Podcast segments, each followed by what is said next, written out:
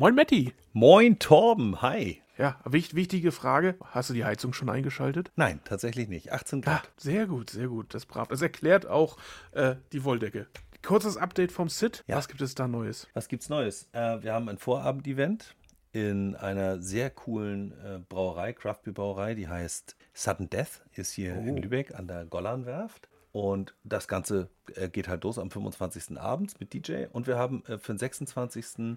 eine, äh, eine tolle Band gewinnen können, neben unserer musikalischen Begleitung unseres DJs Face Pattern, den wir ja immer schon dabei haben, also ja. den Marc. Und, Haus- und ähm, Hof-DJ. Der Haus- und Hof-DJ, genau. Und ihm zur Seite springt eine tolle Band, die heißt Pudeldame. Dann mal alle googeln jetzt nach Pudeldame und äh, Texte auswendig lernen. Ne? Also äh, wir reden inzwischen mehr von einem Festival als von einer Veranstaltung, habe ich das Gefühl. Selbstverständlich, es war immer schon der langfristige Plan dieser, dieser Sit-Veranstaltung. Sehr gut. Also holt euch noch Tickets. Äh, ein paar Vor-Ort-Tickets sind, glaube ich, noch da. Und dann würde ich jetzt rüberschwenken. Du hattest den Daniel Prim, glaube ich, zu Gast. Genau, ich habe mit und Daniel. Jetzt, jetzt tue ich so, als wenn ich äh, mich informiert hätte. Äh, Daniel Prien, äh, Jens Wille ist, glaube ich, sein Chef und der war, glaube ich, beim letzten Sit dabei. Kann das sein? Ja, Mensch, woher weißt du das bloß? ähm, genau, Jens hat nämlich äh, letztes Jahr beim Sit 22, was ja eigentlich noch dieses Jahr ist, aber beim letzten Sit zumindest, ein, äh, einen Vortrag gehalten. Äh, den verlinke ich auch in die Show Notes rein äh, und da könnt ihr auch nochmal sehen, was die Firma, für die beide nämlich arbeiten, die heißt Ubilabs, was die so Tolles machen. Sie kümmern sich um, um, um, um Daten und, äh, und Karten. Daten und, und Karten. Karten. Daten und Karten. Daten und Karten im Garten. Das ist ja wie, das ist ja wie, wie in der Bar. Es geht ja auch um Daten und um Karten. Okay, anderes oh, Thema. Ja, aber schönes Schön. Bild. Schönes Bild. Habt viel Spaß. Die Bits liegen nämlich auf der Straße. Data und Location Technology bei Ubilabs mit Daniel und Matty.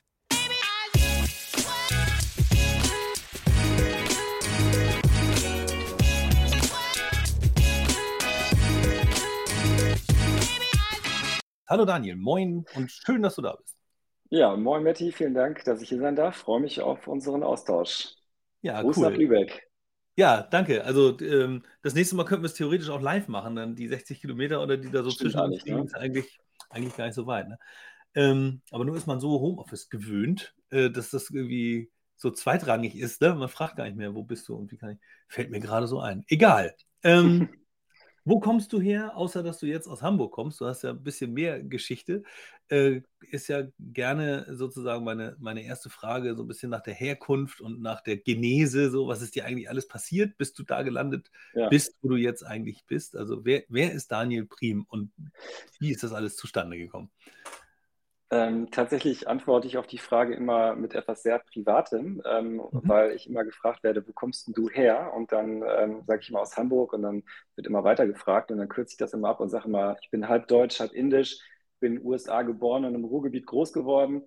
Aber irgendwie ist Hamburg meine Heimat, mein Hafen und äh, ich habe mir Hamburg der Stadt wegen ausgesucht und ja, wollte immer in so einer schönen Stadt wie Hamburg leben. Und wenn man gefragt wird, wo komme ich her, dann ist es natürlich immer auch so das, das, das Berufliche. Hm. Und äh, da fange ich immer ganz gerne an, dass ich halt 1996 unbedingt etwas mit Umwelt und Wirtschaft studieren wollte. Und das war damals wirklich was Besonderes. Also heutzutage bin ich ja froh, es gibt ein riesiges Angebot an Universitäten in ganz Deutschland. Äh, und damals die Kombi, da hättest du eigentlich in die Niederlande gehen müssen oder aber zur Fachhochschule Trier. Die haben so einen ganz neuen Campus aufgemacht. Wir waren also die Gründerstudenten beim mhm. Umweltcampus Birkenfeld. Und die Leute haben mich alle gefragt, Umwelt, ja, was macht man denn da? Ne? Und das war noch alles wirklich so neu und das konnte man noch nicht so genau definieren. Und das war so der, der Beginn meiner, ähm, meines Wegs. Und das ganze Thema Nachhaltigkeit ist für mich nicht nur ein Buzzword, sondern ich lebe, ich liebe das und äh, bin also ein Überzeugungstäter, wenn du so möchtest. Und hm. das war die beste Wahl überhaupt, äh, dort runterzugehen in Hunsrück und vom ersten Tag an was über erneuerbare Energien, Umweltmanagement, Elektromobilität, Nachhaltigkeit zu hören. Das hat mich wirklich sehr, sehr geprägt. Deswegen bin ich da sehr stolz drauf. Es ist mittlerweile ja. die grünste Hochschule Deutschlands, die sechstgrünste der Welt. Also wenn man da auf der Ecke ist, lohnt sich fast da vorbeizuschauen. Also sehr viel Technologie wird da auch eingesetzt, ist in echt zu sehen und es gibt da tolle Projekte und ähm, Gruß mhm. an die alte Heimat, so nach dem Motto. Ja, Ja, und wie, wie ist das zustande gekommen? Also, ähm, wenn du sagst, du wolltest unbedingt was mit Umwelt ja. und so und Technik machen, was war so, Gute was ist vorher passiert? Was ist Einfach vorher passiert. Äh, das, da müsste ich ganz weit zurückgehen. Also ich hatte irgendwie, äh, weiß ich auch nicht genau, wie ich zu dieser Kombi kam, aber Biologie und, und Erdkunde, das waren so meine Fächer damals. Äh, und mhm. so ein kleines bisschen, ähm, ja, hast du in den beiden Fächern vereint dann vielleicht so das, was äh, Leute auch unter Nachhaltigkeit und, und Umwelt verstehen, mhm. naturwissenschaftlich. Und das war vielleicht so der Beginn. Und äh, ich frage mich selber manchmal, wo das herkommt, weil ich kenne viele. Junge Leute oder auch Leute, die in, in, meinem, in unserem Alter sind, die sich immer noch fragen, was ist der Sinn des Lebens, was ist mein Ikigai, was ist mein Mojo, was ist mein Purpose? Und für hm. mich war das irgendwie nie die Frage und äh, ich bin da einfach sehr dankbar, dass ich in diesem Umfeld leben kann und ähm, ja, auch andere Menschen vielleicht auch mal inspiriere, jenseits der Arbeit und äh, aber auch im beruflichen Kontext immer das mit einbringen kann. So. Was treibt sozusagen mehr in die, also bist du jetzt vielleicht jemand, der gerne irgendwie in der Natur unterwegs ist? Gehst du wandern? Bist du irgendwie naturverbunden? Machst du einen Sport, der irgendwie dicht an Natur dran ist? Weiß ich, surfen oder tauchen oder irgendwie sowas?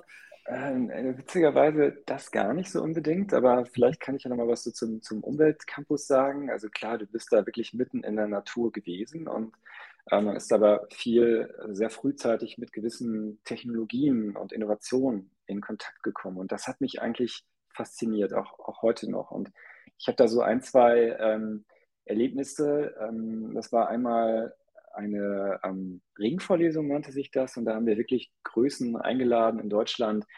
Äh, Hermann Scheer, ich weiß nicht, ob ähm, alle den so kennen, aber Hermann Scheer und Heinz-Josef Fell waren eigentlich die Gründungsväter mhm. des Erneuerbaren Energiegesetzes. Und das war damals ein bisschen der Solarpapst. Ähm, der hat damals sein, sein Buch vorgetragen. Und es war so ein Moment, wo ich dachte, ich habe zu dem Zeitpunkt noch nie was von Photovoltaik, wir reden vom Jahr 1998, mhm. von der Solarenergie gehört und ähm, dann äh, ein paar Jahre später war ich 1998 in Kalifornien bei der kalifornischen Umweltbehörde, der äh, EPA, der Environmental Protection Agency in Sacramento. Mhm. Und ähm, ja, man versetzte sich ins Jahr 98 und es gab ein Programm, das nannte sich Zero Emission Vehicle Law dass ein gewisser Anteil der Autos in der Zukunft null Emissionen erzeugen müssen. Und äh, innerhalb von zwei Jahren haben alle Automobilhersteller weltweit auf einmal ähm, irgendwelche Prototypen aus der Schublade gezaubert, wo wirklich alle verwundert waren und gesagt haben, das kann jetzt nicht sein. Wo, wo, wo habt ihr das her? Wie schnell konntet ihr mit dieser Technologie auf den Markt gehen? Und das mhm. war in dem Fall gesetzlich gefördert. Und, und diese, Geschichte, diese Geschichte der, ähm, Rahmenbedingungen, die ein, die ein Staat, die ein, eine Kommune, eine Stadt, ein Unternehmen schaffen kann und schaffen muss, das kannst du auf ganz vieles anwenden. Aber damals war es halt die E-Mobilität. Ich bin 15 Elektroautos gefahren, äh, den EV1 äh, 160 PS von Saturn und die wurden mit Solarenergie aufgetankt. Das, das, es war total wie, wie auf einer anderen Welt zu sein. Ja. Das war so wie so ein Star Wars Auto zu sein. Ähm, dann fuhrst du da 98 an den Pickups vorbei und den ganzen SUVs und äh, das war damals schon so in den USA. Das, hat sich ja jetzt mhm. fortgesetzt. Das war so äh, sehr prägend. Ähm, und dann äh, kam ich zurück und das war so das, das dritte prägende Ereignis äh, im Rahmen des Studiums. Ähm, mein Professor Professor äh, Heck hatte äh, im Kurs Energietechnik eine, eine Folie, damals hatte man ja noch so Overhead-Folien, manch einer erinnert sich, ja, ähm, die Boston Consulting Matrix, der relative Marktanteil und Marktwachstum von Photovoltaik. Und wir die ganzen BWLer, also ich bin vom Ding BWLer, aber ich sag mal, ich bin Umweltwirtschaftler, so war mein Studiengang, wir haben sofort erkannt, Moment mal, was hat er uns da gerade für eine Folie gezeigt? Das ist ja die Technologie überhaupt, das ist ja die Zukunft. Ne? Und ähm, als wir dann alle fertig waren, so mit unserem Studium 2000, 2001, da gab es damals noch die Intersolar in Freiburg, jetzt ist sie in München und wir trafen uns und haben einen Kreis gebildet und äh, 20 Leute haben sich gegenseitig die Visitenkarte in die Hand gegeben, weil alle waren irgendwie im Bereich der, der Solarenergie, der Erneuerbaren, das war was Neues und ähm, ich war Stunde Null dabei. Also ich habe zwölf Jahre lang in der, in der Solarenergiebranche, in der erneuerbaren Energiebranche ähm, gearbeitet, äh, auch, auch, weltweit tatsächlich, also in Australien und in Singapur. Und ich finde es immer noch so unglaublich, ähm, dass Deutschland Weltmarktführer war in einer Technologie. Und mhm. ich bin sehr froh, dass wir jetzt wieder da sind, wo wir sein sollten, mit ähm, gefühlt 20 Jahren Pause oder so.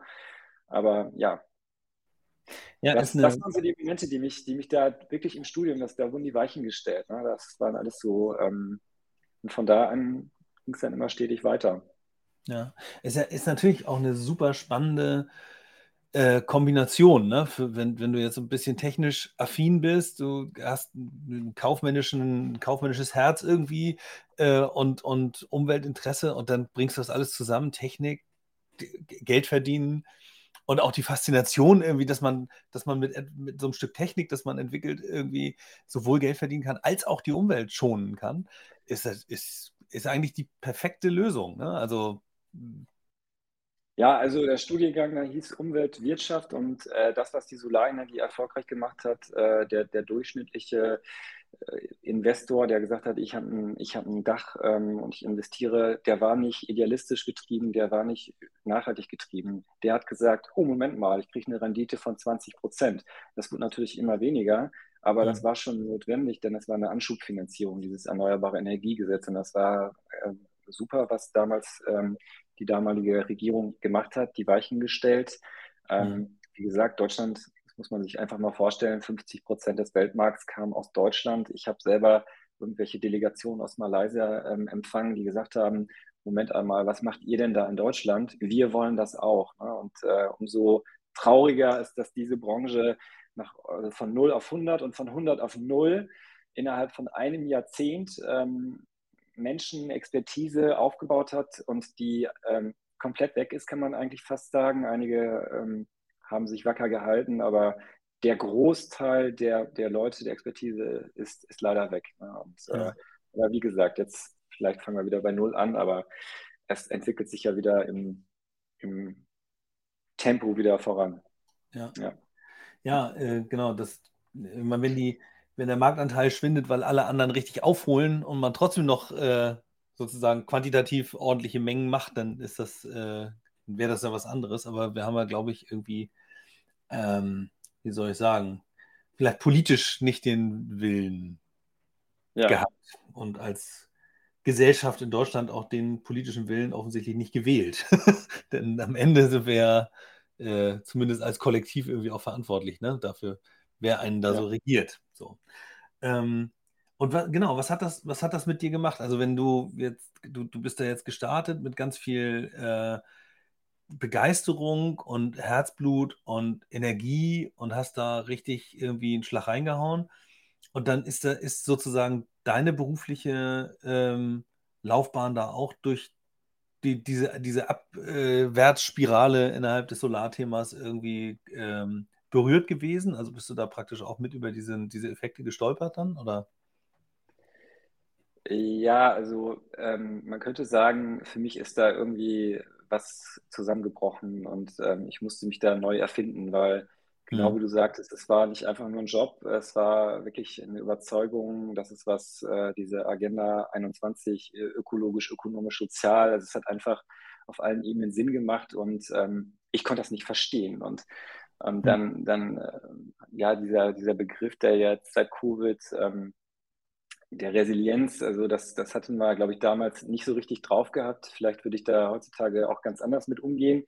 Ich habe ja kurzer Exkurs einen ganz tollen ehemaligen ähm, Klassenkameraden, Frank Busemann, der hat äh, 1996 als Zehnkämpfer für Deutschland äh, Silbermedaille geholt. Der hat auch ein Buch geschrieben, so nach dem Motto, steh auf, wenn du hinfällst.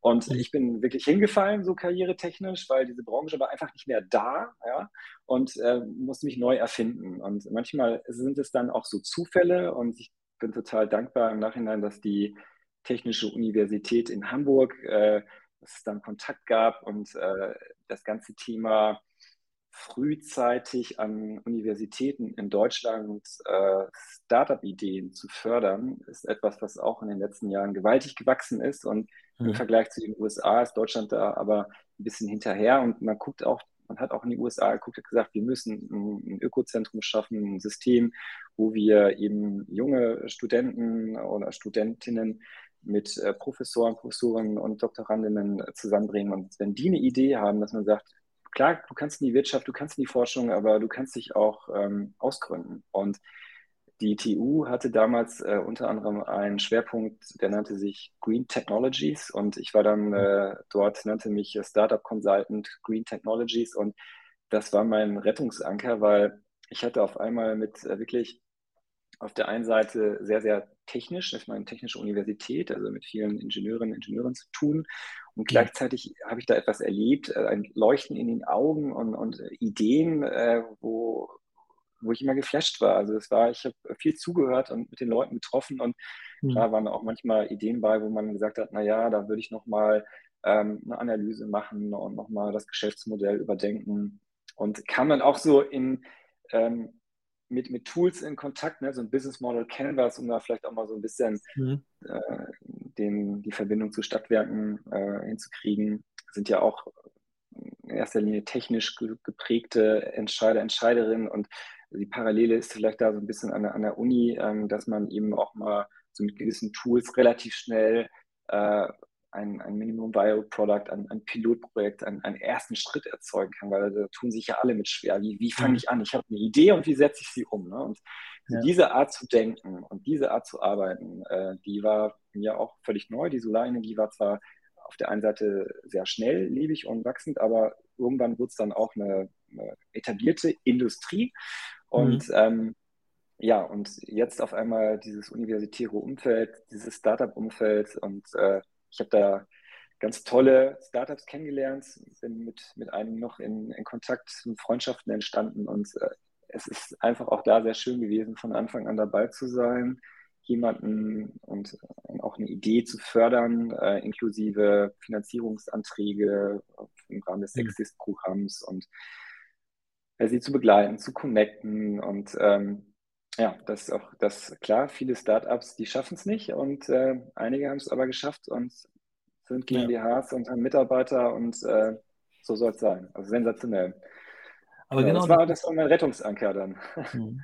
Aber das, ich finde, das ist ja immer auch so ein, so ein Thema von, ja, ist eigentlich auch schon Nachhaltigkeit. Ne? Also du, selbst wenn du scheiterst, ne? also wir wissen alle, du das ist bei jedem Investment so, das ist bei ganz vielen Startups so. Nicht, nicht alle schaffen sozusagen diese große Unicorn-Nummer irgendwie auf die Beine zu stellen, aber es gibt ja noch andere Ebenen innerhalb von Startups, an denen die Menschen, die da drin arbeiten und die Dinge voranbringen, wahnsinnig viel lernen. Und äh, ja. ein Startup ist ja meist nicht das Ende der, der Fahnenstange für viele Menschen dort, sondern die, die arbeiten ja teilweise, ich weiß nicht, drei, vier, fünf. Und eins davon ist, also das erhöht natürlich die Wahrscheinlichkeit, dass dann die einzelnen Personen doch nochmal erfolgreich sind auch. Und auf der anderen Seite brauchst du, glaube ich, auch diese Diversität, damit, damit insgesamt so, ein, so auch Ökosysteme sich entwickeln können und, und äh, mhm. so, ja, sozusagen so, so Synergien auch entstehen zwischen den einzelnen Unternehmen und den Leuten, die da drin arbeiten.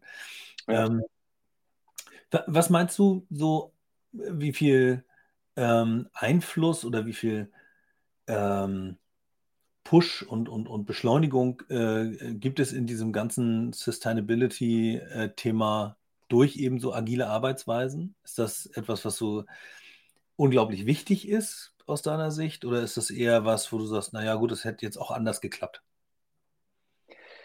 Also aus meiner Erfahrung an der TU, wo es sowas zu dem Zeitpunkt nicht gab, versus mhm. als es da war, kann ich sagen, das war total entscheidend, weil die Leute wussten teilweise nicht, wo sollen sie hingehen. Ich brauche jetzt mal irgendwie einen Vertriebskontakt zu ähm, vielleicht einen ersten Kunden. Ähm, wie komme ich an meine Finanzierung? Äh, wie komme ich an, an Arbeitskräfte außerhalb? Insofern, ich glaube, so ein Ökosystem zu schaffen und auch gerade für den Bereich der Nachhaltigkeit auch damals, mittlerweile erleben wir ja gerade durch äh, viele Krisen, äh, Global Warming ist ja jetzt nicht erst seit gestern, aber irgendwie vom Gefühl mhm. wird das erst seit zwei, drei Jahren so richtig wieder neu wahrgenommen und selbst da ist es noch zu langsam, da bin ich ganz bei Greta. Ähm, und ähm, ja, weil damals waren auch viele Entwicklungen im Bereich der, der Nachhaltigkeit ähm, eher Hardware. Und mittlerweile, das, und da brauchst du umso mehr natürlich ein Netzwerk. Und mhm. mittlerweile gibt es halt auch immer mehr ähm, grundsätzlich bei Geschäftsmodellen die ja, Digitalisierung, äh, Softwaremodelle und ähm, da brauchst du natürlich nicht vielleicht so viel Finanzierung oder brauchst du, brauchst du andere Unterstützung? Also long hm. story short, ähm, ja, ich, ich bin der Meinung, dass sowas ähm, definitiv beschleunigt und dabei hilft. Ich schulde dir übrigens noch kurz eine Frage. Du hast gefragt, wie ich mich denn jetzt privat, ob ich jetzt besonders ökologisch bin. Also ich bin jetzt nicht so der Naturbursch oder sowas, aber weiß ich bin, ich lebe in der Stadt, äh, Papa von, von Zwillingen sind zwei Jahre alt, das hat auch nochmal meine Wahrnehmung verändert und wir haben kein Auto, ganz bewusst seit sieben Jahren. Wir fahren ein Lastenfahrrad. Äh, ich nutze alles an ÖPNV und Sharing. Äh, Im Konsum versuche ich, ob das im Bereich äh, Mode ist oder gerade in der Ernährung, ähm, nachhaltig zu sein. Und ähm, ich glaube, es gab mal den Begriff des Flexiganers äh, oder mhm. Flexi, also ne, so, so, ah, so in ja, der Richtung. Ja.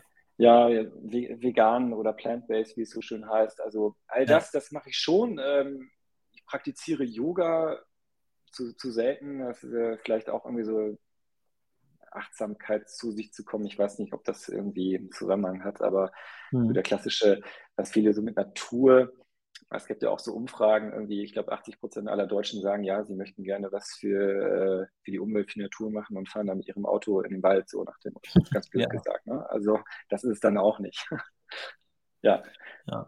Aber das fiel mir gerade noch ein. Ja, ja aber ich, äh, ich finde auch, das, das passt gut zusammen. Also dieses Thema Achtsamkeit äh, und auch mit sich selber vorsichtig umgehen, das hat auch was Nachhaltiges. Also ähm, ja, stimmt, einfach so ein kleines bisschen auch so Stresslevel ähm, runterkriegt, äh, weil wir irgendwie ja doch alle gemeinsam, wie wir da sind, doch in einer relativ schnellen äh, Welt leben mit ganz viel Informationsüberschuss äh, und, und ja, also wenn man sich allein das ganze Thema Internet und digitale Medien anguckt, da wird man ja schon in den letzten Jahren deutlich mehr zugeballert mit Informationen, als ja. das irgendwie noch vor, weiß nicht, 20 Jahren oder so der Fall war.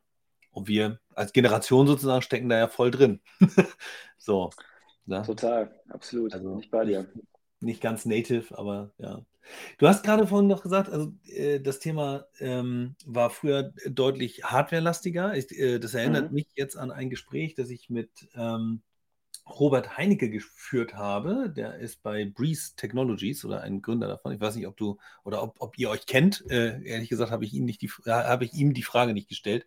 Dir kann ich sie jetzt stellen. Robert war, wie der Zufall es will, eines der Startups, die ich begleitet habe und ah, auch den Finanzierungsantrag erfolgreich äh, geschrieben habe.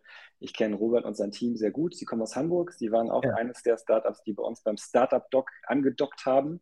Und ja, äh, er ist ein sehr, sehr untriebiger Unternehmer. Ähm, ganz toll, was, was, was er da macht mit, seinem, mit seiner Firma, mit seiner Idee. Kenne ich sehr, sehr gut. Ja, das, also war nicht, das, war jetzt nicht, abgesprochen. Also, nee, ja. nee, genau, richtig. Also, Schönen Gruß äh, an Robert. Ja, genau. Also äh, Roberts äh, Podcast ist, wenn wir online gehen, sozusagen, ist, ist der wahrscheinlich schon, na, vielleicht ist er genau der, der davor war. Wer weiß, das wird ja, passen. Ja, ähm, ja. Genau, hätte ich besser recherchiert, hätte ich das vorher rausgefunden. Aber so ist das ja eine, eine, ein schöner Link auch. Ähm, bei Robert fand ich es halt ganz spannend, dass er mit, mit seinen äh, Luft, mit dieser Luftsensorik äh, einfach mhm. einen ganz anderen Weg beschreitet und das auch eben diese Intelligenz ins Rechenzentrum verlagert und mit KI was macht und nicht diese großen Container in die Stadt baut und so. Äh, und ich glaube, da das ist, also ich habe mir da nie großartig Gedanken drüber gemacht, wie sowas zustande kommt. Deswegen finde ich, ist dieser Podcast. Wie so oft, noch... oder? Also, ja. so oft macht man sich nicht Gedanken, der Durchschnittsbürger, wo kommt denn eigentlich äh, Strom her? Ja, aus der Steckdose und was steckt dahinter und äh, wie wird die ja. Luftqualität in Städten gemessen?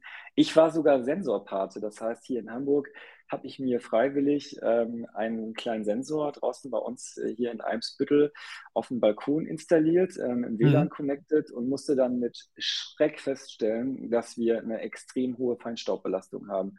Und das hat mich dazu veranlasst, äh, in Kombi mit äh, Corona so einen, so einen Luftfilter zu installieren. Mhm. Weil ich dachte immer, ja, machst die Tür auf, schön frische Luft, aber da kommt dann auch irgendwie eine Ampel vor der Tür und ganz schön viel mhm. Feinstaub mit rein in die Wohnung. Und ähm, das hätte ich vorher nicht gewusst. Und das ja. ist ne, also so ein schönes Beispiel, wie dann, in dem Fall ist ja Hardware und Software. Ja. Man konnte auch mal schön sehen auf einer Karte, wo sind die anderen Sensoren und äh, was haben die so für eine Belastung. Ähm, ja, insofern. Aber du musstest dir halt nicht so einen, so einen großen Luftmesscontainer auf dem Balkon stellen, äh, wie der. Der zentral irgendwo steht ne? und ja, an, an einem Punkt irgendwie somit auch die Entscheidungsgrundlage bildet. Äh, da ist dezentral ja eigentlich schon meistens besser gewesen. Mhm. Genau, ja, so ein kleines Ding war das. Also es ist schon, ist schon ganz spannend und das bringt uns vielleicht auch gerade zu dem Punkt, ähm, wo, wo, du jetzt sozusagen gelandet, hört sich so doof an. Ich wollte aber gerade gelandet sagen, ja. kommt einem so in den Kopf, aber du bist bei Ubilabs und ähm, hast dort, warte, jetzt muss ich ablesen. Äh, wo ist dieser Tab in meinem Browser? Warte eine Sekunde. Da steht Senior Expert Mobility und Sustainability Cities bei Ubilabs. Ganz genau, richtig. Ist er, ich, ich, mein, ähm, man, ich mag den Titel.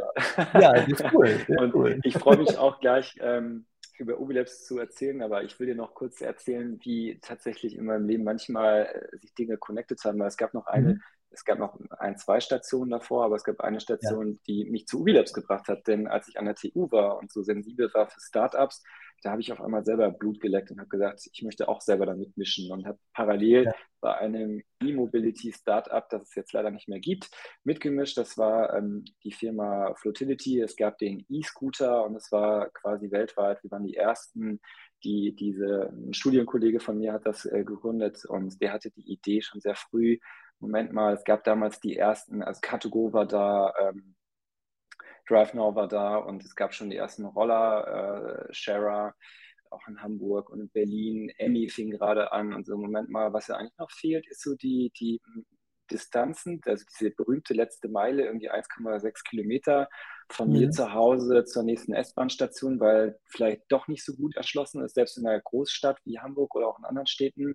Und ähm, das ist zu weit zum Laufen und zu kurz zum Autofahren. Also müsste es doch eigentlich so ein Sharing-System für, für E-Scooter geben. Wir waren damals die allerersten weltweit und mhm. dadurch ähm, bin ich dann so in den Bereich der Mobilität gerutscht. Also Nachhaltigkeit, dann hatte ich auch mal mit, mit Infrastruktur zu tun und dann eben Mobilität. Und ähm, ja, das war ganz spannend, weil da saß man dann echt mit dem CEO von ähm, jetzt Getaround, damals Drivey, äh, dieses Airbnb für Autos oder mit dem CEO mhm. von ähm, ShareNow zusammen und, und äh, man war dann das coole Startup, das jetzt eine völlig neue Idee hat und äh, alle haben dir zugehört und gleichzeitig, äh, ich hatte es am Anfang gesagt, Rahmenbedingungen. Die Rahmenbedingungen in Deutschland waren nicht da. Und die ersten, die anfingen, die E-Scooter zu erlauben, das war verboten. Und das mhm. hat den auch unter anderem diesen Erfolg gehindert. Ne? Und die ersten, äh, die es äh, gemacht haben, waren die Amis. Äh, ich glaube in Santa Monica, Bird und dann kam Lime. Und das sind die beiden großen Unicorns, die ja. milliardenschwer sind. Und danach kamen dann andere, die sehr, sehr stark Investoren getrieben sind. Und wir wurden da leider überrannt. Ähm, aber das war 2015, da habe ich Ubilabs kennengelernt. Wir waren auf einer gemeinsamen Veranstaltung, ein der, der Gründer und ähm, habe gedacht, so, ähm, was macht ihr denn da Spannendes? Weil ich fing gerade so selber an, von Hardware zu Software zu shiften. Und äh, Ubi Labs, ähm, ja, also es, es, es gibt einen, einen offiziellen Titel, wie wir uns nennen, nämlich Consultancy für Data and Location Technology, also alles, was mit Geodaten zu tun hat, mit der Karte. Und ich, ich erkläre Ubi Labs immer äh, mit den Worten, wir, wir machen Daten nutzbar, sichtbar und erfahrbar. Äh, mhm. Und es ist jetzt, wenn du so möchtest, kein äh, fertiges äh, Produkt off the shelf, sondern es sind äh, meistens ähm, Projekte, in, in denen wir uns bewegen. Und genau, da, da bin ich jetzt. Und den, dieses Bindeglied wollte ich noch kurz erwähnen. Ja, ja, und, genau, unbedingt. Ja. Also dann, da hast du sozusagen dann Ubilabs kennengelernt und äh, mhm. namentlich wahrscheinlich, äh, jetzt wollte ich gerade sagen, Rolf, nein, äh, Ralf auch Jens. nicht.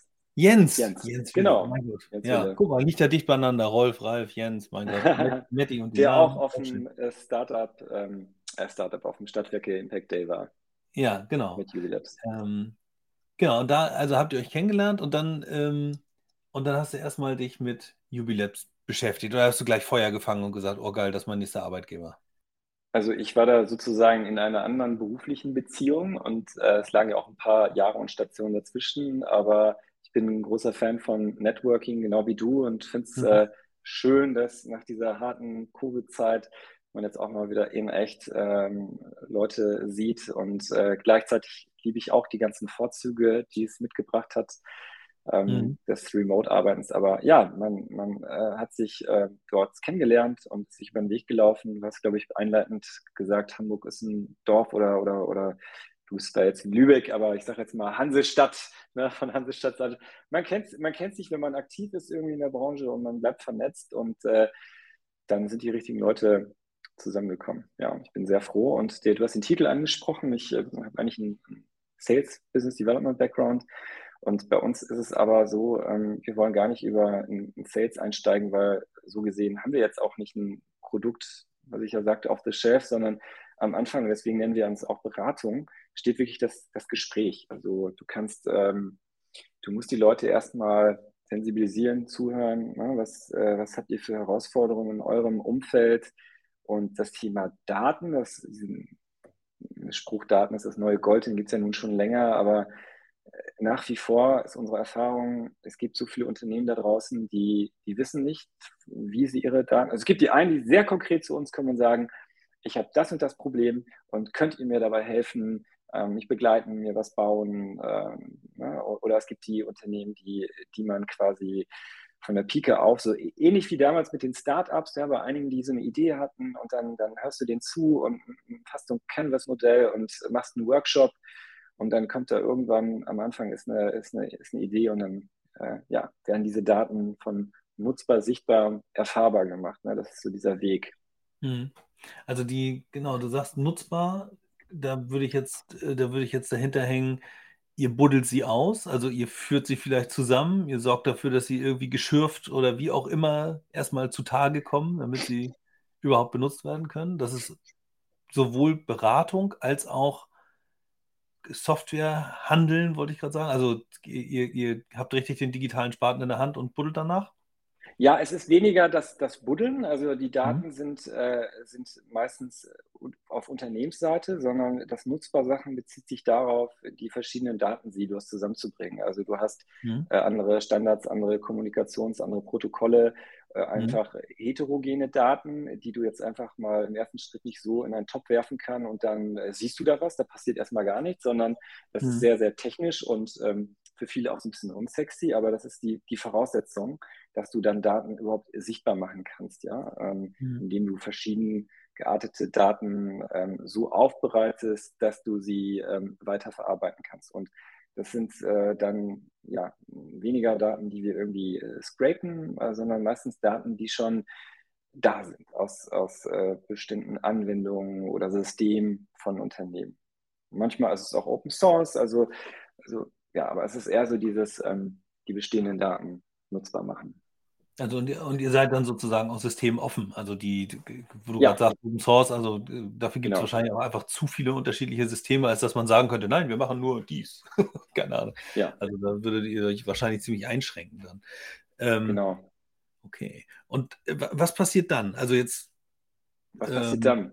Ja, da hat dann. Also beziehungsweise ähm, wenn wir mal so beim Workshop bleiben, also da gibt es ja diese schöne Buzzword, so Data ähm, Exploration, Ideation, aber es ist schon, das beschreibt das schon ganz sinnvoll, weil man fängt erstmal an und sagt, okay, ähm, wie ist deine Ist-Situation? Was hast du denn alles für Daten? Mhm. Was machst du denn derzeit mit den Daten?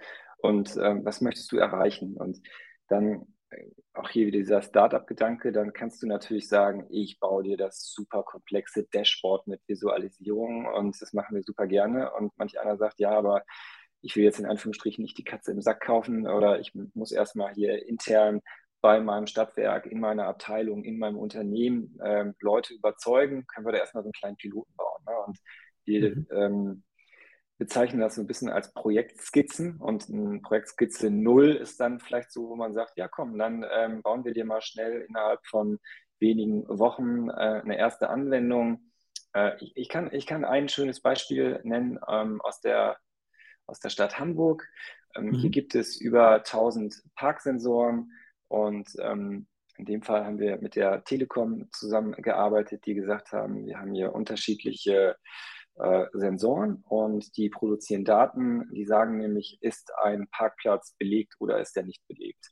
Mhm. Das äh, würde man erstmal denken, sagt noch relativ wenig aus, was kann ich jetzt damit machen? Ne? Und dann, äh, was wir sch relativ schnell gemacht haben, ist, du hast erstmal eine Karte. Also du siehst Hamburg, du siehst die Stadtteile, äh, du siehst, wenn du reinzoomst, einzelne Straßen und du siehst dann quasi genau den einzelnen Sensor. Das ist dann schon mal mehr als einfach nur belegt, nicht belegt, sondern wo ist diese Belegung?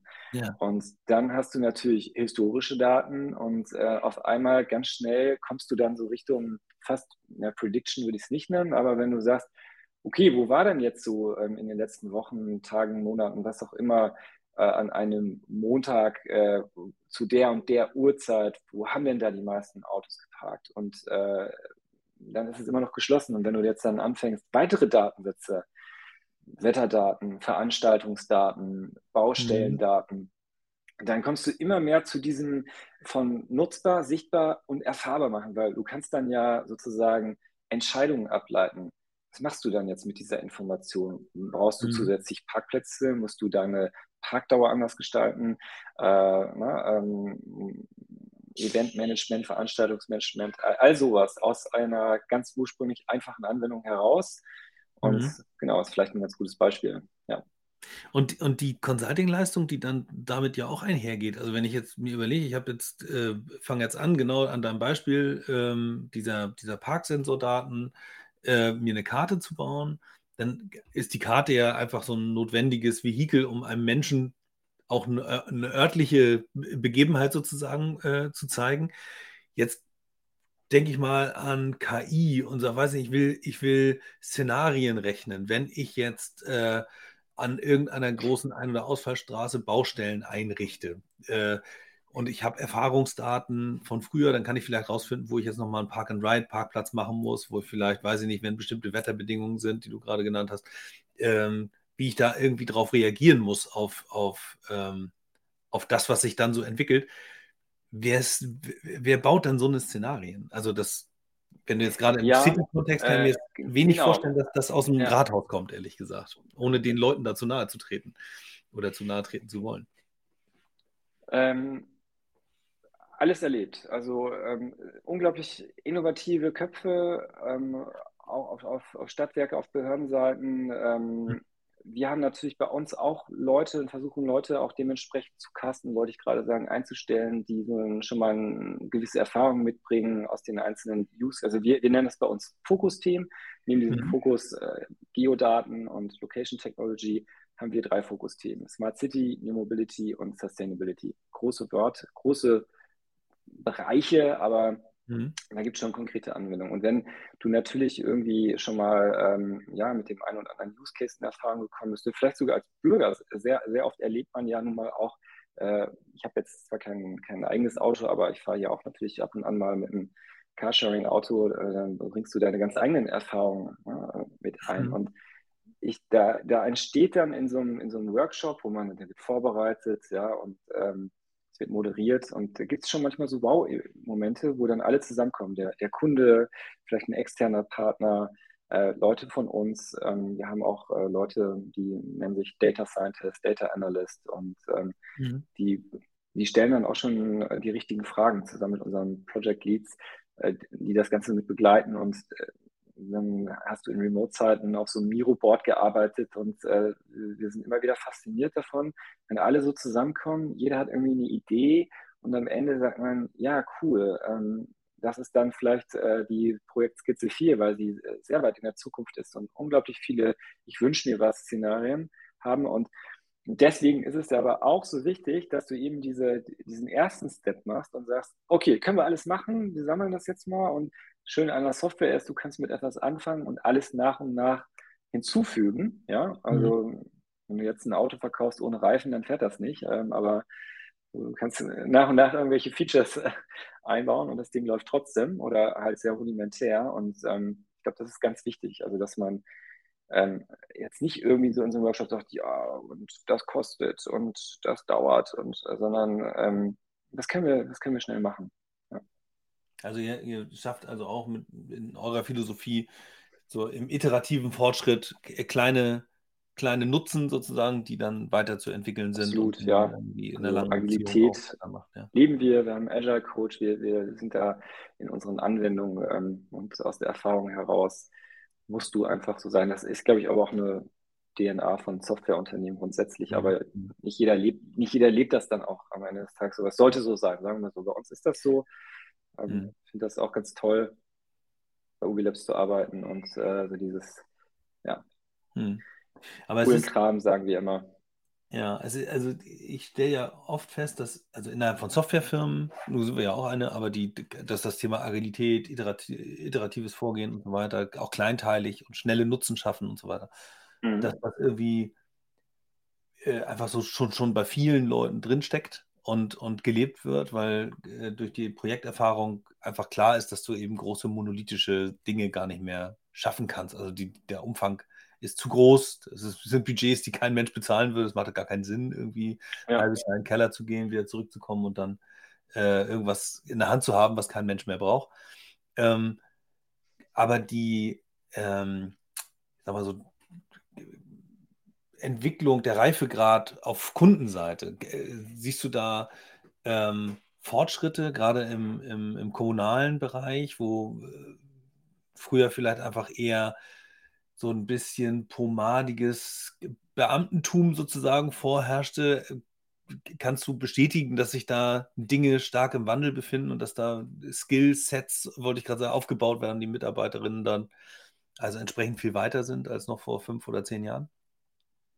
Also, ich weiß nicht, ob ich jetzt äh, zehn Jahre zurückblicken kann. Ich habe zwar immer wieder äh, in meiner Karriere auch schon damals im Bereich der Erneuerbaren mit Stadtwerken zu tun gehabt, weil mhm. kurzer Exkurs, das ist ja eben auch das, das Schöne, dass die erneuerbaren Energien eben getrieben worden sind, nicht von den großen Energiekonzernen, von den, von den wenigen, sondern das waren ja die äh, Familien, äh, die Landwirte und die Stadtwerke, die die mhm. erneuerbaren Energien vorangetrieben haben. Insofern habe ich schon sehr früh mit denen zu tun gehabt als potenzielle Kunden, weil die natürlich auch gesagt haben, in unserem Stromerzeugungs-Energieportfolio müssen wir ähm, einfach, was auch Sinn gemacht hat, wird auch gefördert und äh, in Erneuerbare zu investieren. Aber ich bin da vielleicht nicht so dran wie manch anderer. Und dennoch kann ich sagen, ähm, ehrlich gesagt, geht man auch mit gewissen Vorteilen irgendwo rein. Und ich bin eines, eines Positiven belehrt worden, äh, wie, mhm. wie äh, doch ähm, angefangen von, von Personal, von Leuten, was die auch vorher gemacht haben. Es gibt immer mehr ähm, Innovationsabteilungen und ähm, es gibt auch mal ausgelagerte ähm, AURs oder ähm, städtische GmbHs, äh, wo ich sage so, wow, also wusste ich gar nicht, dass die jetzt irgendwie äh, sozusagen im städtischen Kontext agieren, weil die ähm, doch sehr, sehr agil sind. Und, und klar erleben wir auch, dann ähm, ist ja das auch sehr abteilungsabhängig vielleicht oder mit welcher Behörde man genau spricht. Ich würde mal sagen, man kann jetzt gar nicht sagen, die Stadt oder die Behörde, weil es sind dann manchmal auch da Abteilungen und vielleicht das durchschnittliche kleine mittelständische Unternehmen, das ist einfach schon sehr lange gewohnt, äh, schneller äh, zu agieren als äh, die durchschnittliche Behörde. Ne? Aber mhm. deine Frage war ja, sich da Veränderungen und ähm, ja, also das ist aber auch meine ganz persönliche Erfahrung und manch einer sagt vielleicht was ganz anderes. Aber ja, ich, ich sehe das schon. Ja, also ich stelle das halt auch fest, ehrlich gesagt, so in den Gesprächen, die, die ich so führe, dass da eine viel größere Affinität und viel größere Neugier und, äh, und, und Interesse sozusagen an, an vielen, mhm. äh, auch technologischen Dingen ähm, besteht. Und haben wir ja jetzt dieses Fass Smart City, Nachhaltigkeit, mhm. Am Ende ja auch, also wir haben beim CIT auch gesagt, das ist immer noch möglich, das 1,5 Grad Ziel zu schaffen. Es ist, wird halt immer sportlicher und immer sportlicher, aber es sozusagen ja. preiszugeben ist keine Option. Und am Ende mhm. können wir äh, unterschiedliche Komponenten zusammenbringen, um in so einer Stadt, in den, gerade in den urbanen Lebensräumen, wo viele Menschen äh, zusammenleben, müssen wir dafür sorgen, dass die CO2-Emissionen runterkommen. Und dann kommst du automatisch natürlich einmal an das Thema Unternehmenskultur, Mindset und du kommst mhm. irgendwie früher oder später stolperst du auch immer über das Thema Technologie. Ich glaube, man mhm. kann das eine nicht von dem anderen äh, entkoppeln. Ähm, hast du oder habt ihr irgendwie so, so Beispiele dafür, wo dann, weiß ich nicht, äh, sowas wie eine Stadtplanung oder irgendwie irgendwelche Szenarien irgendwie mit genau so einem Fokus auch umgesetzt werden mit euch, mit eurer Hilfe, irgendwie Dinge zu visualisieren, Daten zusammenzubringen und so? Ja, ähm, ganz spontan fällt mir eins ein aus dem Umfeld ähm, der Mobilität, äh, der, der E-Mobilität, Ladesäuleninfrastruktur. Mhm. Also grundsätzlich würde ich mal sagen, beim Thema Nachhaltigkeit auch 1,5 Grad. Ich glaube, es gibt ja 16 oder 17, müssen wir nochmal genau nachhaken, ähm, Sustainable Development Goals, aber es, es, gibt eben nicht die eine Lösung und den einen Bereich und es braucht ähm, eben Mobilität und Energie und, und Konsum. Aber wenn wir jetzt mal ne, als, als Beispiel sagen, mhm. wir sind jetzt im städtischen ähm, Umfeld und das Thema ähm, Mobilitätswende ist wichtig und da jetzt im Bereich äh, Pkw äh, und da jetzt im Antrieb E-Mobilität, ähm, dann ist es ja so, dass dieses Henne-Ei-Ding, ja, alle sagen so, ja, wir, äh, ich, ich würde mir ein E-Auto kaufen, aber es fehlt die Ladeinfrastruktur und die Leute, die sie betreiben, nämlich eben Städte, Kommunen, irgendwie sagen, ja gut, aber äh, ich weiß jetzt auch nicht, wo muss ich die denn jetzt hinbauen? Und ich hatte witzigerweise heute vor unserem Gespräch ähm, einen, einen kurzen Austausch mit jemandem aus dem kommunalberatenden Umfeld, die sehr, sehr gut vernetzt sind mit den Städten und die haben mal von sich aus so eine Analyse gemacht und haben in der Stadt er hat mir jetzt nicht den Namen der Stadt genannt, ist eigentlich auch egal, dass in einer Woche über 2000 Falschparker ähm, die E-Ladesäulen besetzt haben. Und äh, wenn du jetzt mit Hilfe von Daten erstmal so ein Bild erzeugst, okay, wie viele Ladesäulen haben wir, wo stehen die, äh, zu welchen Zeiten werden sie genutzt, zu welchen Zeiten werden sie nicht genutzt, zu welchen Zeiten werden sie falsch genutzt, äh, weil mhm. da nämlich jemand steht, der da gar nicht stehen darf, dann äh, ist das erstmal ähm, eine eine objektive Information, die ich als Entscheider an die Hand nehmen kann und jetzt sagen kann, okay, was mache ich jetzt damit? Mache ich jetzt irgendwie vielleicht, begrenze ich die äh, Ladedauer? Ähm, mache ich sie zu gewissen Zeiten günstiger, zu gewissen Zeiten teurer? Oder, aha, ich muss mhm. doch in der Straße ähm, ausbauen. Und ähm, vielleicht sollte ich mir mal die Anmeldedaten dazu nehmen, wo ich schon mal so ein bisschen proaktiv weiß, ähm, wo, in welchen Stadtteilen oder so, weil jetzt demnächst noch weitere private E-Autos hinzukommen, um, vielleicht sogar so, so ein Angebot, ne? Lieber Anwohner hier in der Straße, wir, ne, sie so nach dem Motto wie bei Netflix, also äh, sie haben den Film gesehen, also wollen sie auch den. Also wir, wir, wir glauben, dass sie äh, demnächst sich ein E-Auto kaufen wollen. Äh, wir mhm. haben schon mal hier so die, die E-Ladesäulen ausgebaut in das, das wäre cool. Also wenn ich selber ein Auto mir kaufen würde, würde ich sowas super finden. Ich glaube, ich habe so eine Zahl im Kopf. Äh, die Niederlande haben 90.000 Ladepunkte und äh, Deutschland äh, 60.000 so in etwa. Und wir sind trotzdem, ob, na, da, natürlich Niederlande ist so groß wie Nordrhein-Westfalen oder so in etwa von der Größe und mhm. Bevölkerung. Mhm. Und äh, insofern sind wir da völlig hinterher. Und gleichzeitig sind wir, glaube ich, auf Platz zwei in, ja. in Europa, auch wenn Norwegen und, und andere Länder da auch äh, nochmal anders wahrgenommen werden. Aber da passiert schon viel und, und ähm, jetzt ein bisschen vielleicht zu weit ausgeholt, aber alles in dem Kontext, dass du relativ schnell irgendwie jemandem äh, was an die Hand geben kannst und sagen kannst, das ist dein Problem in der Stadt. Guck mal, so, so siehst du das. Also ich finde, das Visuelle hat immer unglaublichen Effekt und äh, jetzt mhm. kannst du mal so ein bisschen umspielen auch, Heatmaps erzeugen, äh, auch Prognosen sozusagen ausbauen. Äh, wo musst du aktiv werden? Um mein Geld dann effizient einzusetzen. Ne? Also das, das ist natürlich auch mal so ein Thema. Ähm, am liebsten habe ich letztens gehört, wollen die Stadtwerke äh, wissen, wie sie mit neuen Geschäftsmodellen, wo sie Geld verdienen können. Aber mhm. den, den schnellsten Kniff hast du natürlich, wo, wo kann ich äh, Geld einsparen? Ja? Wie, kann ich, wie kann ich Dinge effizienter machen? Und dafür sind solche ja, Planungstools eigentlich immer sehr, sehr gut und sehr hilfreich.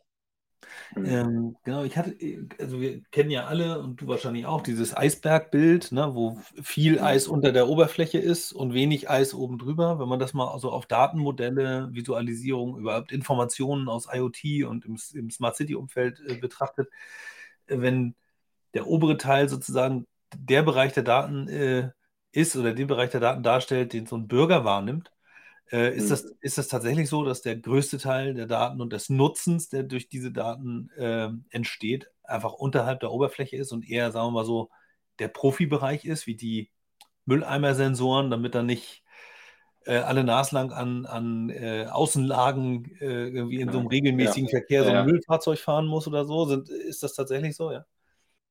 Ja, absolut. Da brauchen wir gar nicht lange drüber reden. Äh, ein klares, deutliches, äh, einfaches Ja, so ist es. Also, ja. ja äh, leider. Ne? Und, ähm, und gleichzeitig ist das eben dieser, dieser Part ähm, des Daten nutzbar machen. Das ist immer der Part, den ähm, vielleicht der, der Endanwender, den interessiert das gar nicht so sehr. Der, der, will, der mhm. will vorspulen, der will sagen, ich möchte jetzt auf den Knopf klicken und will das Ergebnis sehen, aber da ist natürlich sehr viel Arbeit. Wo du das Beispiel mit der Müllabfuhr gebracht hast, also ich habe tatsächlich mal ähm, äh, es hat mir auch unglaublich Spaß gemacht, die Möglichkeit gehabt, eine ähm, so eine Tour der Papierkorb-Leerung und Reinigung äh, mitzumachen. Ne? Also 4 Uhr morgens äh, und, und, war da überrascht, doch wie, wie analog noch äh, vieles läuft. Also es gibt zwar diese Sensoren, also am Beispiel Hamburg, da weiß ich das irgendwie, ich glaube, ich weiß nicht, ob sich was geändert hat seitdem, aber so um die 200 smarte Mülleimer. Die sind natürlich also im, im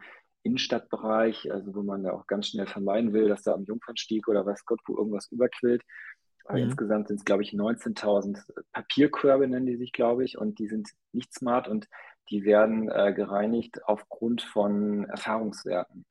Und mhm. ähm, ich bin, glaube ich, einer der wenigen, äh, die die App hier der in Hamburg ansässigen Stadtreinigung nutzt. Also was ich schon mal ganz gerne ja. mache, ist nämlich, es war nämlich mal die Idee, dass die Crowd, nämlich die Bürgerinnen, äh, sozusagen melden, oh, jetzt ist hier mal ähm, aus der Reihe unerwarteterweise ein Papierkorb, der wird nämlich eigentlich immer nur ähm, Dienstags und Donnerstags gelernt, aber der ist schon am Mittwoch übergequollen. Und dann kannst du ein Bild machen und sagen, hier bin ich, ne? das wird dann lokalisiert in der App, ähm, sozusagen der, der Standort und dann kann ich noch drunter schreiben, bitte lernen. Ich habe das ein paar Mal gemacht und es, es wurde dann aber auch schnell umgesetzt, muss ich sagen, das ist das mhm. Positive, aber äh, das ist eins von vielen Anwendungsbereichen, wo du eben mit, äh, mit, mit, mit Daten und einer coolen Anwendung ähm, theoretisch schnell Dinge lösen kannst. Ne?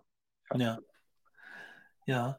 Ähm, ich finde ja immer, also Daten haben ja, oder überhaupt Digitalisierung, fangen wir mal so rum an. Das, es gibt ja unterschiedliche Gruppen von Menschen, die mit Digitalisierung zu tun haben. Es sind, gibt die, die das irgendwie beruflich machen. Und da gibt es auch wiederum zwei, nämlich die, die etwas erfinden oder, oder irgendwie konzipieren. Und dann am Ende gibt es aber auch diejenigen, die damit arbeiten sollen und deren Arbeitsalltag damit leichter gemacht werden soll.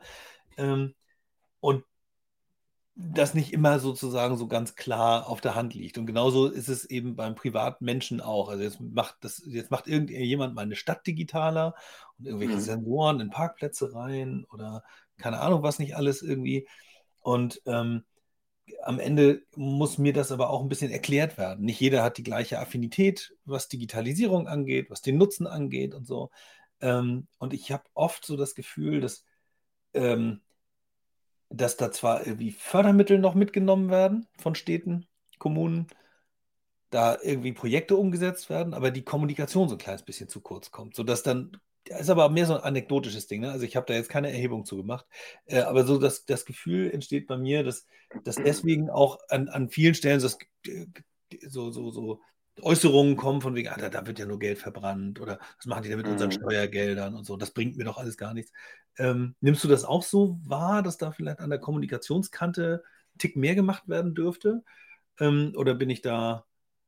Das nehme ich vielleicht dann jetzt eher als Bürger wahr, weil ähm, ja. unsere Kunden sind dann ja quasi die, die Städte und äh, wir übergeben ja dann ein, ein Projekt, äh, Schrägstrich Anwendung ähm, und uns ist es schon natürlich wichtig und daran gelegen, dass das auch erfolgreich angewandt wird. Aber leider mhm. sind uns da natürlich die Hände gebunden. Wir versuchen so früh wie möglich alles zu tun, damit äh, es auch erfolgreich ist. Aber da bin ja. ich dann eher so aus der Perspektive des, des Bürgers, wo ich mir dann vielleicht manchmal denke, ähm, ist das jetzt eine sinnvolle Maßnahme oder wieso macht man das denn nicht? Und ähm, will ich jetzt aber auch nicht so bashen. Also finde ich auch immer sehr schwierig. Mhm. Man ist immer sehr schnell dabei zu bashen.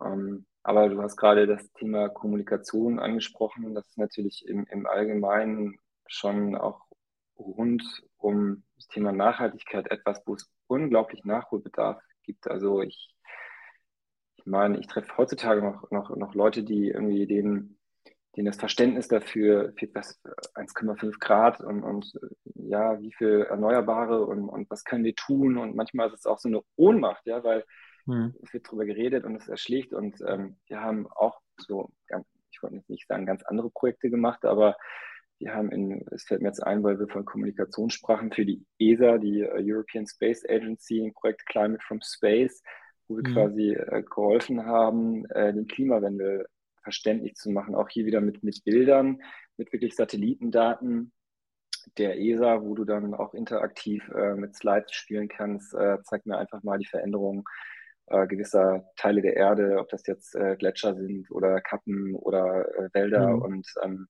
es ist auch ein, ein Teil der Kommunikation, wie du irgendwie, ist jetzt zwar jetzt nicht eine, eine Kommune in dem Fall, aber ähm, ehrlich mhm. gesagt, mhm. ähm, eigentlich müsste jede Kommune auch irgendwie zusehen. Man hat ja als Bürger, Bürgerin dauernd Kontakt eben mit seiner eigenen Stadt und, und es ist dieses, dieser alte Spruch so, ähm, think global, act local. Also Eigentlich muss jede Kommune, jede Stadt ähm, da viel mehr kommunizieren. Was haben wir für Herausforderungen? Wo stehen wir gerade? Äh, was kann ich mhm. tun als Bürger? Und ähm, sei Teil davon. Also mein, mein, persönlicher Slogan, so den ich so ein bisschen privat benutze, ist uh, The Future Starts with You, weil ich, mhm. äh, es gibt viele Kritiker und klar, den schnellsten Hebel hast du mit Gesetzen. Ich bin immer noch der Meinung, dass wir im demokratischen Sinne und Fridays for Future, was, was die da geschaffen haben, ja, das ist eine Person, die sich dahingestellt hat, die kleine Greta und was die für eine mhm. weltweite Bewegung ausgelöst hat. Und äh, ja, man braucht vieles und aber man braucht auch dieses ähm, von sich heraus und Kommunikation ist key. Ist, ist absolut mhm. key. Ja. Mhm. Kann es gar nicht genug geben. Du hast gerade gesagt, das schnellste, der schnellste Hebel sind Gesetze oder können Gesetze sein ja. äh, in dem Zusammenhang. Äh, es gibt ja auch die Situation, jetzt gibt es, ihr baut sowas, Erkenntnis, mhm. Dashboards, äh, Visualisierung, die also helfen, überhaupt mal eine Feststellung zu treffen. Wenn ich aber auf Basis dieser Feststellung ist wieder wie bei jedem Monitoring sozusagen, wenn ich versuche in meinem Regelkreis aus irgendwie machen, äh, lernen äh, und, und, und, und anders machen sozusagen, ähm, nicht ins Andersmachen kommen, also nicht die Veränderung durchführen kann, eine, keine Optimierung irgendwie durchführen kann, äh, dann ja. ist natürlich äh, die Messung und auch die Analyse der gemessenen Dinge nicht mehr so, so wertschöpfend. So, ähm, stellt ihr das auch fest, dass da unter Umständen durch äh, Regelungen, die im behördlichen Rahmen bestehen, vielleicht sogar auch irgendwie, da gibt es eine, eine, Kommune, die dann im, im städtischen Umfeld irgendwas umsetzt, aber wenn sie was verändern will, dann, dann tangiert das wegen Landes- oder Bundesrecht und dann kann man das irgendwie äh, dann doch nicht umsetzen ähm, oder hat Angst davor vielleicht, wo man dann denkt, oh, muss ich eine wenn ich die Entscheidung treffe, habe ich die Verantwortung und wenn es irgendwie nicht richtig läuft, dann habe ich einen schwarzen Peter. Also merkt ihr, dass da mehr ginge, mhm. auch in, in bestimmten Projekten? Also jetzt ich, auch kein ja. Bashing, sondern einfach ja. Aufgaben finden sozusagen. Ja, ich stelle mir das einfach total schwer vor, weil stell dir vor, ähm, du bist jemand, der äh, ist sehr intrinsisch getrieben, motiviert mhm. und äh, du bist jetzt in einem Bereich, der wirklich viele gute innovative Sachen macht, aber letztendlich bist du dann an Gesetze gebunden und an Prozesse, die äh, vielleicht nicht, äh, noch nicht angemessen sind oder zu langsam. Also das ähm, stelle ich mhm. mir unwahrscheinlich schwer vor. Und ähm, ja, haben wir auch erlebt, äh, gerade beim, beim Thema Daten. Also es gibt ja sehr viele Leute, die sagen, oh Gott, Daten, Daten. Ähm, ja, es muss natürlich äh, datenschutzrechtlich, technisch gewährleistet werden, dass auch da Sachen eingehalten werden. Und ein Segen mhm. gibt es ja jetzt auch über Technik äh, schon die ersten Ansätze. Ne? Also wenn irgendwie hier ähm, auch wieder aus meiner eigenen Erfahrung als, als Bürger der Stadt Hamburg, wenn ich hier rumfahre und es sind irgendwelche Kameras installiert, die erfassen, wie viele Fahrräder, ähm, dann, dann weiß ich das, weil ich diesen Insight habe, dass jetzt nicht irgendwie mein Gesicht aufgenommen wird und irgendwo gespeichert und die jetzt wissen, das ist der Daniel Prim, sondern das ist eigentlich e-, egal, welche Person das ist, sondern das ist nur 0 oder 1. Ne? Es ist, da ist ein mhm. Fahrradfahrer ja oder nein. Und ich kann auch mit Technik eben Dinge anonymisieren. Und ähm, manchmal ist dann, also vielleicht war ursprünglich die Technik das Problem, dass man sagt hat, ja, aber man möchte jetzt anonym bleiben und dann ist Technik wiederum auch vielleicht die Lösung dafür. Ne? Also, ähm, mhm. Aber das kostet Überzeugungsarbeit und ähm, viele Leute kennen auch vielleicht nicht die Lösung und ähm, ja, wenn man da was zeigen kann, wie man quasi, wenn man alle Punkte beachtet und dennoch zu einem Ergebnis kommt, dann ist das ja gut für alle. Hm. Also auch da wieder am Ende auch ein Stückchen Kommunikation wieder. Ne? Also erklär, ja. erklär mir, was da genau passiert, erklär mir, was, was für Nutzen da entsteht. Und, ja. Aber große, große Aufgaben. Ähm, wenn du jetzt so für Jubilabs, aus der Jubilabs-Brille guckst, so was, was wären denn so Punkte, wo du sagst, das ist etwas, das möchte ich jetzt im nächsten Jahr oder im nächsten halben Jahr irgendwie will ich erreichen? Das sind so unsere Meilensteine und vielleicht auch etwas, das ist so ganz speziell so ein Daniel-Ding, wo du sagst, das ist was, wenn ich, wenn ich den Punkt erreicht habe, dann mache ich mir eine schöne große Flasche Brause auf. ja, also ich fühle mich da ja bei Ubi Labs äh, so zu Hause, weil eben diese Hashtags, Fokusthemen auch die meinigen sind. Und ich würde mhm. mal sagen, Ubi Labs hat, wenn man sich mal so Projekte der Vergangenheit anschaut und auch erste größere Projekte, ein großes äh, Steckenpferd im Bereich Mobilität. Mhm. Äh, Im Bereich Smart City gibt es jetzt erste Projekte und im Bereich Nachhaltigkeit äh, hat man zwar auch schon mit einer ESA und einer ID und noch mit, mit anderen, die ich jetzt hier nicht nennen darf, ähm, großen NGOs tolle Projekte umgesetzt. Aber mein persönliches äh, Steckenpferd, wofür ich noch am meisten brenne, ist tatsächlich dieser Bereich Nachhaltigkeit und äh, vielleicht da vor allen Dingen der Bereich der erneuerbaren Energien. Ich glaube, das könnte man so raushören. Ich, ähm, mhm. Ich lebe da gerade wieder richtig auf, dass ähm, aus diesen großen Krisen, die wir jetzt gerade haben, äh, wie gesagt, Global Warming und der Ukraine-Konflikt, das nochmal so einen Boost erfahren hat, den es auch wirklich braucht. Der Preis mhm. ist natürlich zu hoch, aber es wird gerade massiv beschleunigt und auch, auch wir als Ubilabs können da unseren Beitrag zu leisten wie du mit Geodaten die Energiewende unterstützen kannst, mit smarten Hilfen, Entscheidungshilfen, mit, mit Tools. Ähm, da würde ich mich sehr, sehr freuen. Ein anderer mhm. Bereich, den ich ganz spannend finde, weil ich da auch mal kurz eingeblickt habe, ist der Bereich äh, des Carbon Accounting. Da kommt es ja auch demnächst zu neuen Gesetzen in der Supply Chain. Mhm. Ähm, eigentlich muss jeder also wie jeder ja weiß, irgendwie bei seiner Stromabrechnung, wie viel Kilowattstunden oder wie viel Wasser oder Gas habe ich verbraucht, muss eigentlich jeder und vor allem jedes Unternehmen und auch Kommunen und Stadtwerke wissen, wo habe ich denn meine großen Emissionen? Und da gibt es ja nochmal die Unterscheidung nach Scope 1 und 2, die direkten und Scope 3, die, die indirekten, die so super schwer zu erfassen sind. Da, da hat sich mhm. in den letzten Jahren sehr viel getan. Es gibt einige smarte, coole Startups, die äh, gerade sich da ähm, platzieren und Lösungen anbieten, mit denen wir ähm, gerade auch zusammen an einigen dran sind und gucken können, wie können wir die dabei unterstützen, Unternehmen, mhm. Entscheider zu helfen. Schritt eins, du musst, du musst, bevor du was optimierst, musst du wissen, wie ist der Ist-Zustand. Und dieser ganze Bereich CO2 ist in den letzten Jahren äh, so, also keine wie viel CO2-Emissionen habe ich denn ja. gerade in diesem indirekten Bereich. Und so, also genau, meine Antwort wäre, also dieser, dieser Bereich der ähm, erneuerbaren Energien und der Bereich der ganzen, alles was mit Global Warming zu tun hat, da Menschen zu sensibilisieren, ähm, aber auch irgendwie im ersten Schritt zu zeigen, wie sie mit Hilfe von Daten erstmal ein, ein Bewusstsein bekommen. Achtsamkeit hatten wir auch wieder eine, mhm. eine Nachhaltigkeits- Achtsamkeit.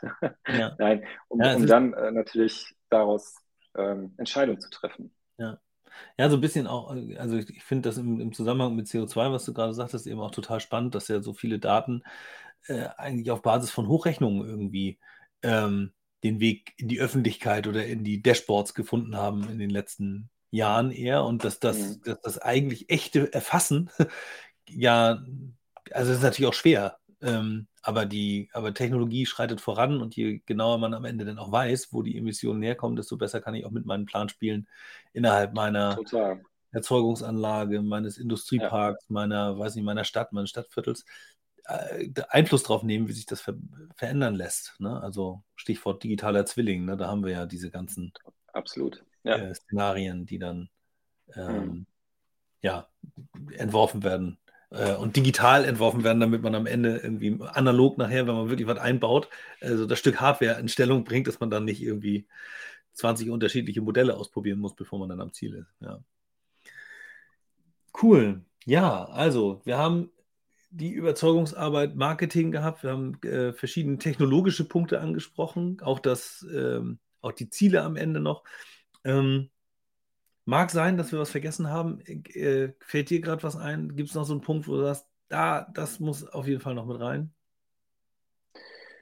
Naja, also all das, was ich, wir gesagt haben, besprochen haben, ähm, muss natürlich auch übertragen werden auf die Stadtwerke von heute und morgen, die digitalen mhm. Stadtwerke. Und äh, ich finde aber immer, wenn man sich einfach mal umschaut in, in der Stadt, in dem Ort, man lebt, äh, es kommen ja einfach alle, alle Bereiche dazu. Und äh, irgendwie sind für mich so die Stadtwerke die, die Spinne im Netz, ja. Also die mhm. sind genau das Bindeglied zwischen den Behörden, zwischen äh, den, den Menschen, die in einer Stadt, in einer Gemeinde leben, zwischen den Unternehmen. Und ähm, ich gucke da mal so ganz gespannt darauf, äh, was die machen. Also wenn du auf der, auf der mhm. Website bist, dann, dann, siehst du immer wieder diese Themen äh, Energie, Mobilität und Versorgung und, und all das. Und wie wird das dann aber auch umgesetzt? Welche, welche Innovationen begegnen die und ähm, ja, also das ähm, finde ich immer spannend, ähm, das zu gucken, wie wird das dann auch von den Stadtwerken umgesetzt, was wir so besprochen haben. Da, da, fällt mir gerade der, der Sit ein, den wir nächstes Jahr ja wieder machen, am 26. Äh, Januar. Das ist der letzte Donnerstag im Januar. Das ist sozusagen so immer unser, unser Tag, an dem wir den äh, Stadtwerke Impact Day ähm, durchführen und durchführen wollen. Ähm, wenn viele ähnlich orientierte oder viele ähnlich arbeitende Unternehmen wie so ein Stadtwerk, das ist ja nicht immer zu 100 Prozent äh, äh, sich gleichend, aber es gibt eben Ähnlichkeiten, dann kann man natürlich auch gut voneinander lernen. Wenn man äh, sich austauscht und Erfahrungen aus den Projekten äh, mit anderen teilt, äh, dann muss der die andere im Zweifel nicht das gleiche Projekt nochmal machen, sondern kann sozusagen darauf aufsetzen. Das ist ja an sich eine ja. schöne, effiziente Geschichte. Vielleicht haben wir ja einen, einen Case, einen Fall, irgendwas im nächsten Januar, was von Ubilabs auf dem Sit nochmal gezeigt werden kann. Ich weiß nicht, äh, ob ich dich jetzt. Also finde ich super und hast du Bock und Nein. Gelegenheit. Ich bin auch total begeistert vom, vom Sit. Äh, kurzer Exkurs. Ich ähm, habe in den Pausen und äh, zur Aufwärmung auch die, die Musik genossen und es gibt echt eine Playlist. und du glaubst gar nicht, wie oft ich in meiner Freizeit dann irgendwie am Wochenende Fahrrad fahren mit den Kids und Lastenrad und dann an den Sit denken muss, weil ich diese Musik damit verbinden äh, ja. verbinde. Und was du jetzt aber gerade gesagt hast, ich wollte noch sagen, ich habe es bei Umilabs, äh, dieses Wort Corpetition, habe ich mhm. kennengelernt und umgesetzt und finde es, wir, wir ticken da so, wir sind immer offen mit äh, anderen, auf den ersten Blick vielleicht vermeintliche Mitbewerber, aber am Ende des Tages ist es dann doch irgendwie komplementär, weil jeder hat dann, je technischer, je tiefer du gehst, also sein Steckenpferd, seine Spezialisierung, wir mhm. leben und lieben das, ähm, sind immer auf der Suche nach Partnern, auch bei Ausschreibungen, Projekten und dieses kollaborative Zusammenarbeiten auf Kundenseite, auf, also das finde ich großartig und was du hier machst eben, ist ja auch ein Stück weit zusammenzubringen. Vielleicht gibt es da draußen irgendjemand, der sagt, ach cool, kann ich noch nicht, Ubi Labs oder ähm, ja, mhm. du leistest ja auch einen tollen Beitrag, also vielen Dank schon mal an der Stelle und überhaupt so eine Plattform zu haben. Ähm, weil ich bin da dann auch wieder so, dass ich sage, es ist ein großes Ziel, was wir alle haben und ähm, ja, wieso nicht, wieso nicht zusammen das machen. Wir haben bei uns so äh, vier Ks nennen wir das, ne? ähm, äh, Kunde, Karma, Kultur und Kasse und äh, es ist eben nicht nur die Kasse, sondern auch äh, vieles drumherum und ja. Ja. Ja, cool. Also ich äh, sehe zu, dass ich alle Punkte, die in diesem Podcast erwähnt worden sind, auch in die, in die Shownotes reinkriege. Also auch die Verlinkungen und ähm, natürlich auch dein äh, LinkedIn-Profil. Also so, dass äh, ihr alle, wenn ihr äh, das alles gehört habt und noch Fragen habt oder so, könnt ihr euch natürlich alle direkt an Daniel wenden. Und wenn dann der eine oder andere vielleicht Bock auf ein Pilotprojekt oder auch irgendwie andere Dinge hat, Fragen hat, dann äh, dürft ihr das direkt gerne an Daniel loswerden. Und wenn ihr wollt, dass Fragen öffentlich beantwortet werden, dann äh, teilt es auch äh, bitte mit, dann können wir das nämlich hier im, entweder im Blog oder eben hier auch in den Shownotes nochmal beantworten. Dann können auch andere von euren Fragen profitieren. Das wäre ja schön. Okay, Daniel, also sollten wir was vergessen haben, reichen wir das nach. Ähm, es heißt ja auch nicht, dass man nur eine Folge Podcast machen kann. Also die Tage laufen weiter, äh, Themen entwickeln sich, Projekte schreiten voran und insofern gibt es bestimmt das ein oder andere Spannende, über das wir in Zukunft noch reden können, denke ich. Sehr gerne, hat mich total gefreut. Vielen Dank ja, dafür und Danke, äh, auf ganz bald. Ja, genau, auf ganz bald. Vielen Dank. Tschüss, tschüss.